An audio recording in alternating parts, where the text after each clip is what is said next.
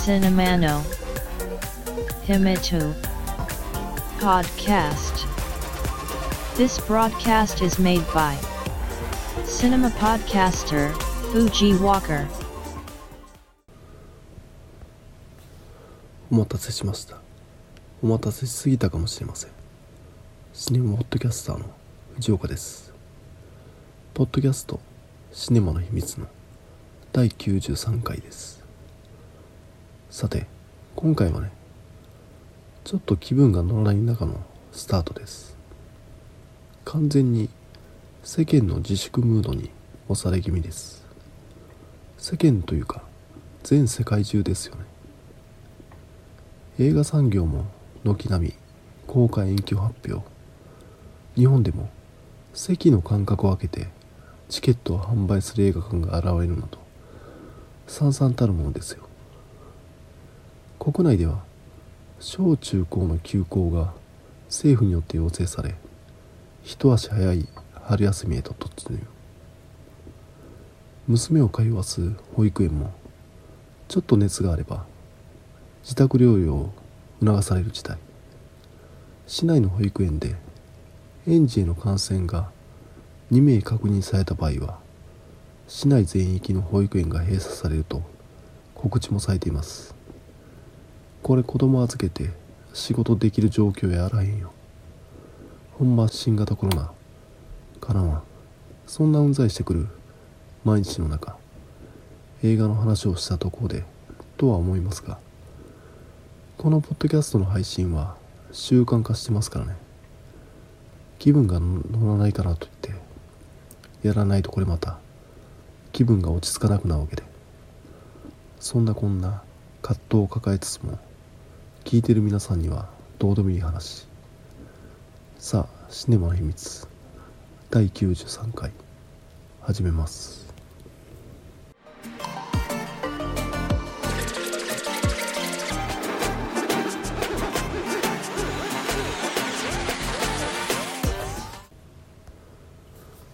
今回紹介したい映画は「帰ってきたムッソリーニ」2018年制作されたイタリア映画です。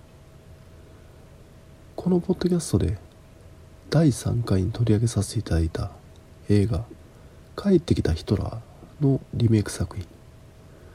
本作「帰ってきたムッソリーニ」の監督であるルカ・ミニエーロのインタビューによれば映画帰ってきたヒトラーの原作本が2012年にリリースされた時点でこの話のイタリア版を作ってみてはどうだろうと構想を練ったとあるんですがちょっとこれ言葉通り受け止めると違っていて原作本から帰ってきたムストリーニが生まれたというよりは脚本に映画「帰ってきたヒトラー」の監督であるデビッド・ベントがクレジットされてることからも分かるように原作本が本案されて映画「帰ってきたヒトラー」となり人物と舞台をイタリアに置き換えて制作したのが本作。そのため映画「帰ってきたヒトラー」の面白さの肝であるドッキリカメラ的な演出街中にヒトラーのコスプレをした俳優が現れヒトラー的な言動や身振りで人々のリアクション本音を引き出すというドキュメンタリー的な要素が本作「帰ってきたムストリーン」でも踏襲されています。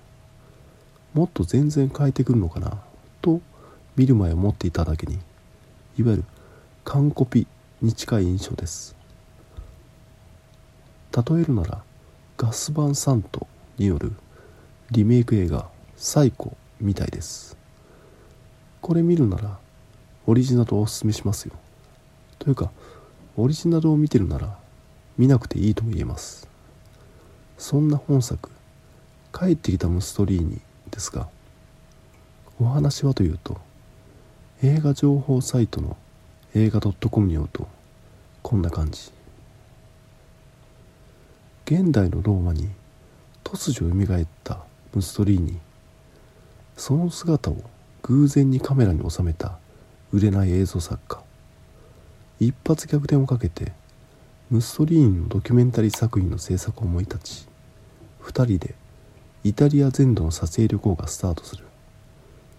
そっくりさんだと思った若者がスマホを向け戸惑いながらも撮影に応じた写真がネットで拡散しテレビ出演でのカリスマ的な演説が人々のハートをつかむなどムッソリーニの人気は絶大なものとなっていく。そしてムッソリーニは再び国を征服する野望を抱くが。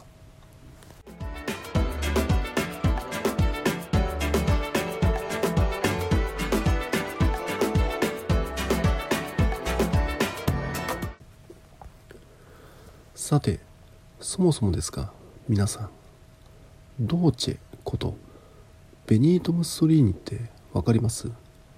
ぶっちゃけヒトラーの兄貴分でイタリアの独裁者って認識してるくらいじゃないですかね。これ面白いのがイタリアの近代史を軽くおさらいすると19世紀それまでバラバラに王国が存在していたイタリア半島において統一運動が起きイタリア王国が成立。時は帝国主義の時代を迎えイタリア王国もまたその流れに乗り第一次世界大戦に参加していくわけですが第一次世界大戦はいわゆるセルビアの民族主義者がオーストリア・ハンガリー帝国の皇位継承者であるフランツ・フェルディナンドを暗殺したことから始まるわけで旧来のヨーロッパの支配体制である。ハプスブルグ家対産業革命を成し遂げたイギリスやフランスなどの新興国の戦いとも言えます。イタリア王国もその流れで対ハプスブルグ家としてイギリスなどの連合国側で参戦するわけです。結果連合国が勝利しローマ帝国の流れを引き継いでいたオーストリア・ハンガリー帝国が崩壊。新たな秩序がヨーロッパに築かれていくわけです。イタリア王国は戦勝国として空白となった世界に進出。エチオピア帝国を傘下にしユーゴスラビア王国の一部地域アルバニア王国を支配下にするなどいわゆる植民地主義の化身となり次第に他の連合国と利害が衝突するようになり第二次世界大戦へと突入していくわけです。この第一次世界大戦後から第二次世界大戦の末期までのイタリア王国を率いたのが我らがドーチェベニート・ムッソリーニなんですね。このムッソリーニが台頭する背景を理解するのにぴったりなのがベルナード・ベルトルッチ監督によるイタリア映画1900年。地主の息子と小作人の息子2人の友情を軸とした大河ドラマ。いわゆる社会主義的な思想不平等や格差を解消しようとした社会変革の流れが小作人いわゆる農家の人たちにも押し寄せこのままでは権益が揺らいでしまうと考えた地主は暴力的ではあるものの愛国者たちを支援し身の安全を守ろうとする。愛国者たちは揃いの黒シャツを身にまとっていたため黒シャツ隊と呼ばれるわけです。これなぜ黒シャツだったかというと彼らは第一次世界大戦の福音兵で彼らが戦争当時に着ていた制服が黒いシャツだったわけです。この黒シャツ隊をまとめ上げたのが我らがドーチェベニート・ムストリーニ。これ面白いのがあくまでも地方の地主たちの支援のもとに始まった黒シャツ隊でしたが時のイタリアの政権は社会主義を施行する政権。このままでは中央から先に社会主義になってしまう。それでは既得権益が脅かされるといった。地主たちの声を聞いた。イタリアの国王。当時はイタリア王国ですから王様がもちろんいるわけです。いわゆる共産革命が起きたりしたら困るわけです。自身の立場が揺らいでは困ると考えた。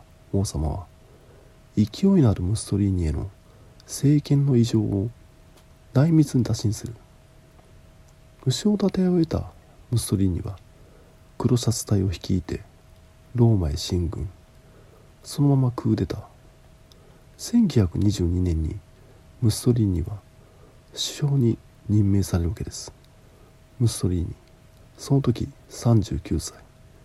若きリーダーです。首相となったムッソリーニがまずやったことは消灯を乱立し決められない体制となっていたイタリア政界を再編するため選挙制度改革。これが独裁体制へとつながるわけです。そして1925年に議会の演説で独裁を宣言。首相でありながら複数の大臣職を兼任する立場となりこれ以降ドーチェ日本語でいうところの棟梁と呼ばれることになるわけです。内政改革においてはムッソリーニは国民の組織化を促します。結果イタリアにおける労働組合の成立と年金制度の導入現代にも通じる社会制度整備文化政策としては今も続くベネツィア国際映画祭やヨーロッパ最大の撮影所チネチッタを開所するなどローマ時代のパンとサーカスじゃないですか強権的であるからこそ国民が満足する政策を次から次に実現させていくわけです。あとイタリアといえばマフィア。いわゆる犯罪組織が暗躍しているイメージを持たれる人も多いでしょうがムッソリーニ時代のイタリアはいわゆる警察国家ですからマフィアの活動は抑制されムッソリーニ以前より犯罪発生率は減少していたそうです。ここら辺はドイツの独裁者であるアドルフ・ヒトラーやリビアの独裁者カダフィ大佐などと一緒対立さえしなければ国民には喜びが与えられるわけです。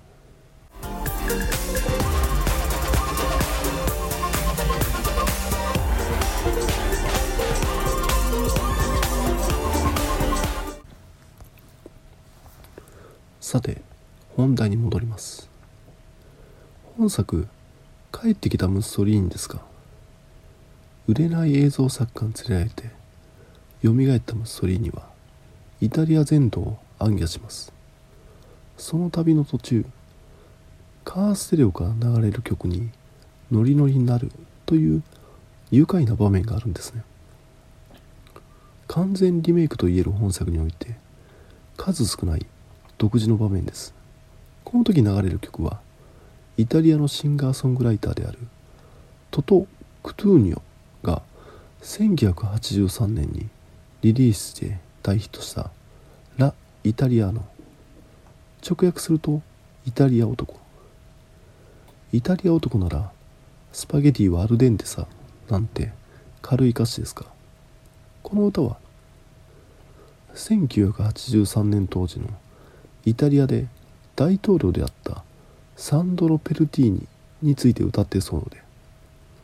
サンドロ・ペルティーニは第二次世界大戦中にムッソリーニと敵対した反乱組織パルチザンの一員だったという経歴を持つ人で今もイタリア史上で人気のある大統領の一人に数えられているそうです。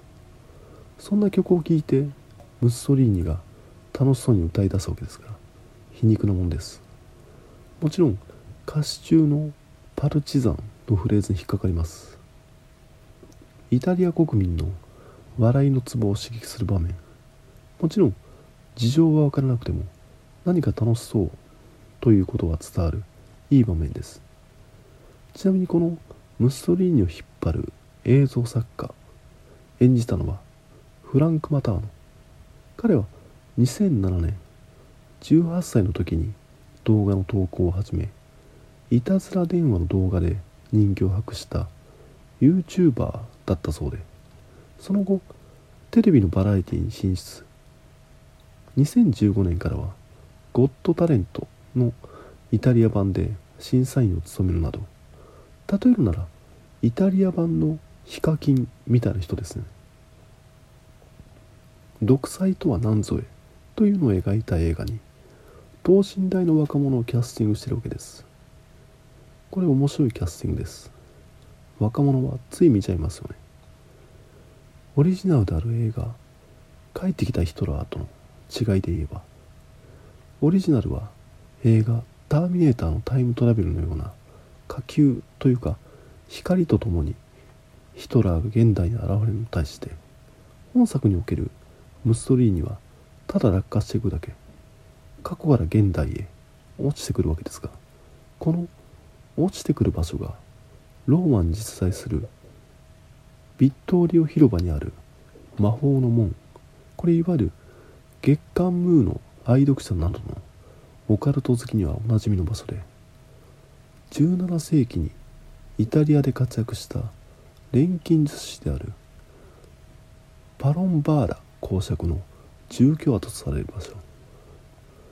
オリジナルのように映画体験によりタイムトラベルを認識させるのではなく錬金術というイタリアの文化的な記憶によりタイムトラベルを認識させるわけです。これはされてます。オリジナルよりオカルトじみた解釈となってるわけですね。そして大きく違うのがラスト。これはネタバレでもあるので言うか言うまいか悩みはしますがオリジナルがあるのになぜイタリア版を作る必要があったのかということにもつながるのであえて話すとクライマックス映像作家ただ一人が蘇った独裁者が本物であることに気づきます。そのため独裁者に銃を突きつけこれから起こるであろう蛮行を止めようとします。ここで違うんですね。オリジナルのヒトラーは新たに募った親衛隊に囲まれているのに対して本作のムッソリーニはテレビの観客に囲まれている。つまりあなたであり我々である。オリジナルの映像作家はヒトラーを撃ち抜きますが本作の映像作家はムッソリーニを撃てないわけです。ムッソリーニを撃ったところで止まらない。同じ考え同じ思いの大衆がそこにいるわけです。ムッソリーニはただ彼らの思いを救い取っただけに過ぎないことが示されています。ファシズム全体主義とは何であるのか。その正体をクライマックスで提示してるわけですね。ムッソリーニがファシズムという概念を生んだというのは歴史的な事実ですがファシズムの語源はイタリア語のファッション。日本語で言えば束に由来します。束集団結束。集団で同じ方向へ向かう。それすらもファシズムなわけです。ここに気づいた時にオリジナルよりもゾッとしました。というかオリジナルを見てるなら見なくていいとも言えるとは先ほど言いましたが撤回します。本作おすすめです。Podcast. Shine mo no hi me too. Wo, ki e yo. To it ta ko wo. Apple Podcasts no. Review ya. Twitter. To. Social networking service day. Our get take ta di tally. Come so ya go e ken. Domata shi wo. Apple Podcasts. Sisabu arogu no commento. Tumblr. No mail form. Twitter. Account. At Cinemana Himitsu ni. Oyo se tata kiruto, sai wari death, o machi shiteg ali mas. こんな感じで帰ってきたムツトリーに紹介させていただいたんですがどうでしょう？このポッドキャストは2週間ごとに配信を行っておりますが次回配信する2週間後の世の中は状況が好転明るいニュースが飛び交っていることを期待します。というか新型コロナウイルス。COVID-19 ですか。これしかしマスコミテレビのニュースでは COVID-19 とは呼んでるのを見ませんね。もちろん全部チェックしてるわけではないのであくまでも印象ではあるんですがかたくなに新型コロナ新型コロナ感染と呼んでるばかりに思います。平安時代の怪物ヌエの話じゃないですが未だ新型コロナウイルスは名前のない化け物のままそんなイメージなんでしょう。得体の知れないもんだからこそ我々は名前を付けることで適切に対峙できるようになるとは思うんですが少なくともすでに COVID-19 という名前があるんだからごめんなさいね。今回ダメですね。気分がどうにも乗りません。このポッドキャスト始めて3年以上が経ちます。こんな時もありますよね。事態が好転することを切に願います。皆様ご自愛ください。さあこれで今回の配信は終わりですが第93回が最終回にならないことを願ってます。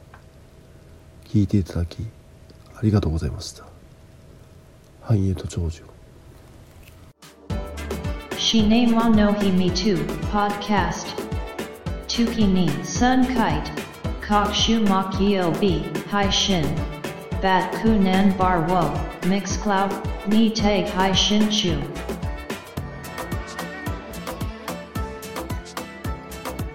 In to enjoy the next broadcast distribution.